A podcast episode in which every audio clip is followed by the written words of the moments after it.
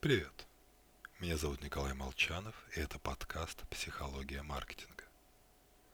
И сегодня мы с вами будем говорить об инстаграмах чиновников и их семей.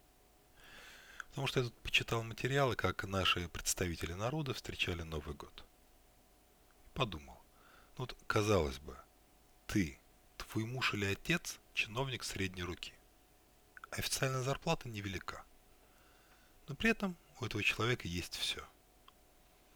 В телепередачах, на официальных встречах он сочится словами «Великая Россия», но Новый год встречает на курортах Швейцарии. А значит, кстати, привит не спутником. Семья имеет гражданство Мальты, вилла в Италии, дети учатся в Англии. А как повезло еще и тем, чье, чья фамилия, имя, отчество совпадает с именами бабушек, жен, детей и прочих родственников чиновника.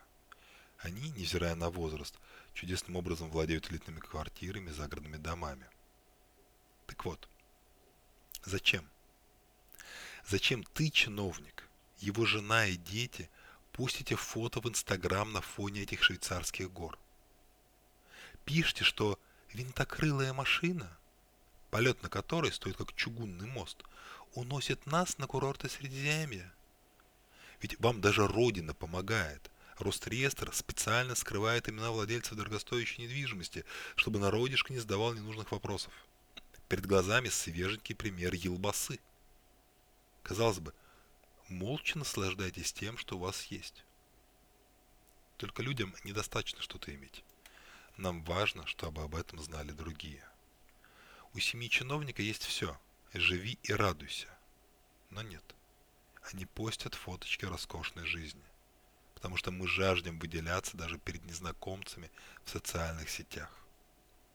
Выставство – сильная, социально значимая потребность. Показывая свидетельство своего потенциала, мы привлекаем партнеров или отпугиваем соперников. Если мы найдем способ, как продукт или услуга подчеркнут статус покупателя в глазах окружающих, готовность платить вырастет в разы. С вами был Николай Молчанов и подкаст «Психология маркетинга».